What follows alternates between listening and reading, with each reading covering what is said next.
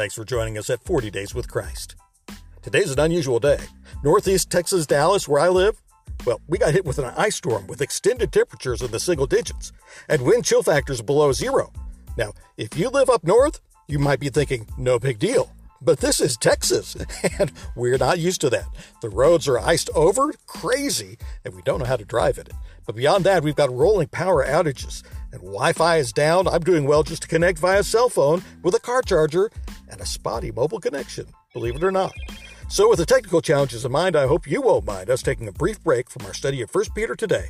Lord willing, tomorrow I'll be back home with lights and power and, and heat and feeling really good with the basic luxuries we so often take for granted restored to me. Today, though, I'm sitting in my car in the surrounded by ice and snow, and I'd like to read the 100th Psalm to you in its entirety, all five verses of it, reading from the New International Version translation of the Scriptures.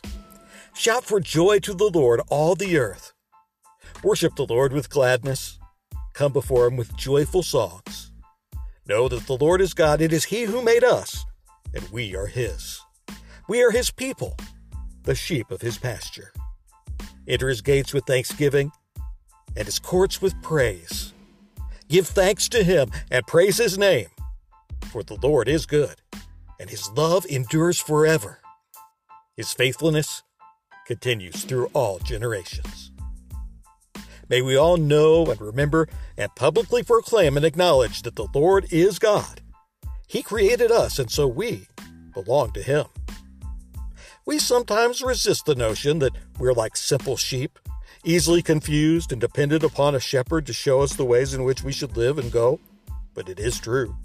Over and over, the Bible compares us to sheep in need of a shepherd.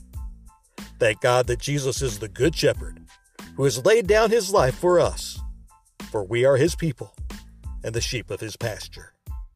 May we daily enter his gates with thanksgiving, for the Lord is good, and his love endures forever. Let's pray. Dear Father, thank you for being so very good to us. Please help us not to take your many blessings for granted. Help us to be thankful daily. God, everyone who's in need today, in North Texas with the snowstorm, the ice, the freezing temperatures, with power outages, may anyone who's without a jacket or a blanket find a way to seek shelter and to find warmth.